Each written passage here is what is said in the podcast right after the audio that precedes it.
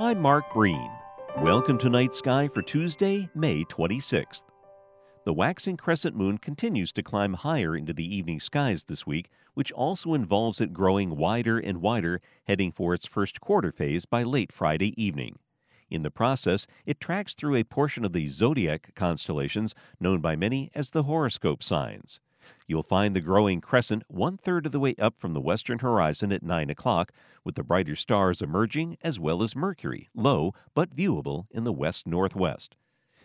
As the moon slips a little lower and the sky darkens by 9:30, look to the right of the moon for a pair of moderately bright stars. These are the twins of Gemini, one of the zodiac constellations. The stars logically represent twins, in this case, the heads of the mythical twins Pollux on the left and Castor on the right.